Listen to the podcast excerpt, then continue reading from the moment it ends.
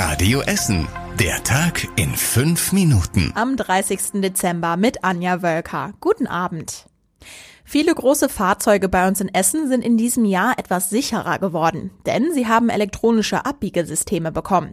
Die Essener Müllautos zum Beispiel haben jetzt rundherum Kameras. Wenn der Fahrer abbiegen will, zeigen die Kameras ihm auf einem Monitor die kritische Seite. Insgesamt 46 Müllautos haben die Entsorgungsbetriebe mit dem System ausgestattet. Beim Winterdienst allerdings gibt es noch Probleme. Die Wagen müssen oft durch enge Buchten fahren, dann schlägt das System in vielen Fällen viel zu schnell an. Die Ruhrbahn ist dagegen sehr zufrieden zufrieden. 45 ihrer Busse haben schon ein System.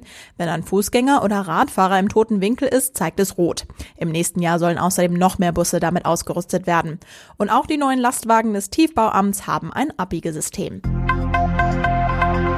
Im Wildgehege in Schonnebeck gibt es die ersten Veränderungen. Das Gehege musste im Sommer schließen. Ein kaputter Zaun, zu wenig Futter und kranke Tiere hatte der Amtstierarzt der Stadt als Gründe genannt. Jetzt hat das Dammwild das Gehege in Schonnebeck schon verlassen. Das ist wichtig, damit die Mitarbeiter genug Zeit für die anderen Tiere haben, sagt die Stadt. Das reicht aber noch nicht. Es müssen unter anderem noch die Gehege repariert werden. Außerdem brauchen kranke Tiere einen Rückzugsort. Wenn das erledigt ist, kann das Wildgehege im neuen Jahr wieder öffnen, heißt es. Die Eisbahn auf Zollverein hat einen Rekordtag gefeiert. Gestern waren 2000 Besucher auf der Eisbahn, so viele wie noch nie an einem Tag. Zwischendurch waren alle Schlittschuhe komplett ausgeliehen. Der Organisator hat auf Radio Essen Nachfrage gesagt, dass es ein exzellentes Jahr für sie werden wird, wenn das Wetter weiter so gut ist. Die Eisbahn an der Kokerei ist noch bis Sonntagabend auf. Sie gilt als eine der schönsten in ganz Europa. Beim Regionalverband Ruhr im Südviertel laufen die Vorbereitungen für das Jubiläumsjahr. Im nächsten Jahr wird der RVR 100 Jahre alt. Anfang Mai gibt es dann eine große Feier. Dann kommt auch Bundespräsident Frank-Walter Steinmeier zu uns in die Stadt. Außerdem gibt es eine große Ausstellung im Ruhrmuseum auf Zollverein. Im Jahr 1920 ist der RVR als Siedlungsverband Ruhrkohlenbezirk gegründet worden. Er bestimmt zum Beispiel, wo Gewerbe- und Wohngebiete entstehen. Sein wichtigstes Gremium ist das Ruhrparlament. Das dürfen die Menschen im Ruhrgebiet im nächsten Jahr zum ersten Mal direkt wählen. Die Polizei ermittelt in einem mysteriösen Elektrorollerfall aus Rüttenscheid.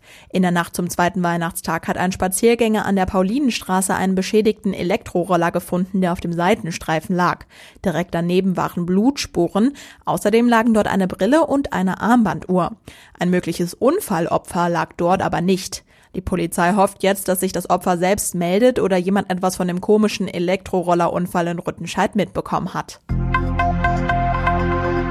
Die Fans von Rot-Weiß Essen sind zufrieden mit dem abgelaufenen Jahr und der sportlichen Situation. RWE hatte zwar sein letztes Spiel vor der Winterpause überraschend verloren, im Gegensatz zu den letzten Jahren hat Rot-Weiß aber immer noch Anschluss zur Tabellenspitze.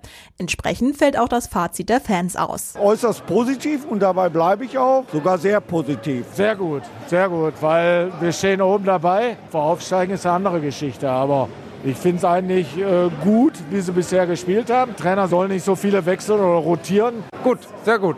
Besserer Fußball, macht alles Spaß, wieder hier hinzukommen. Alles wunderbar. Oben weiter dranbleiben und fertig. Gut ist. Am 3. Januar geht bei RWE wieder das Training los. Dann stehen auch Testspiele und ein Hallenturnier an. Am 13. Januar fährt die Mannschaft außerdem ins Trainingslager nach Spanien, bevor es am 24. Januar in der Regionalliga gegen Köln weitergeht. Und was war überregional wichtig? Seit Mitternacht streiken die Flugbegleiter bei German Wings. Es fallen 180 Flüge aus, unter anderem in Düsseldorf und Köln-Bonn.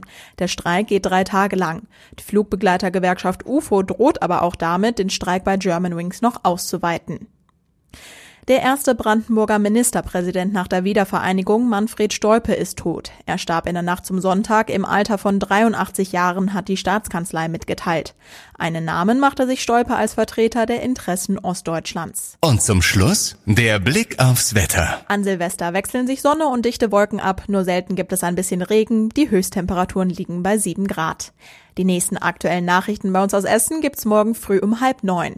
Euch einen schönen Abend und kommt gut durch die Nacht. Das war der Tag in fünf Minuten. Diesen und alle weiteren Radio Essen Podcasts findet ihr auf radioessen.de und überall da, wo es Podcasts gibt.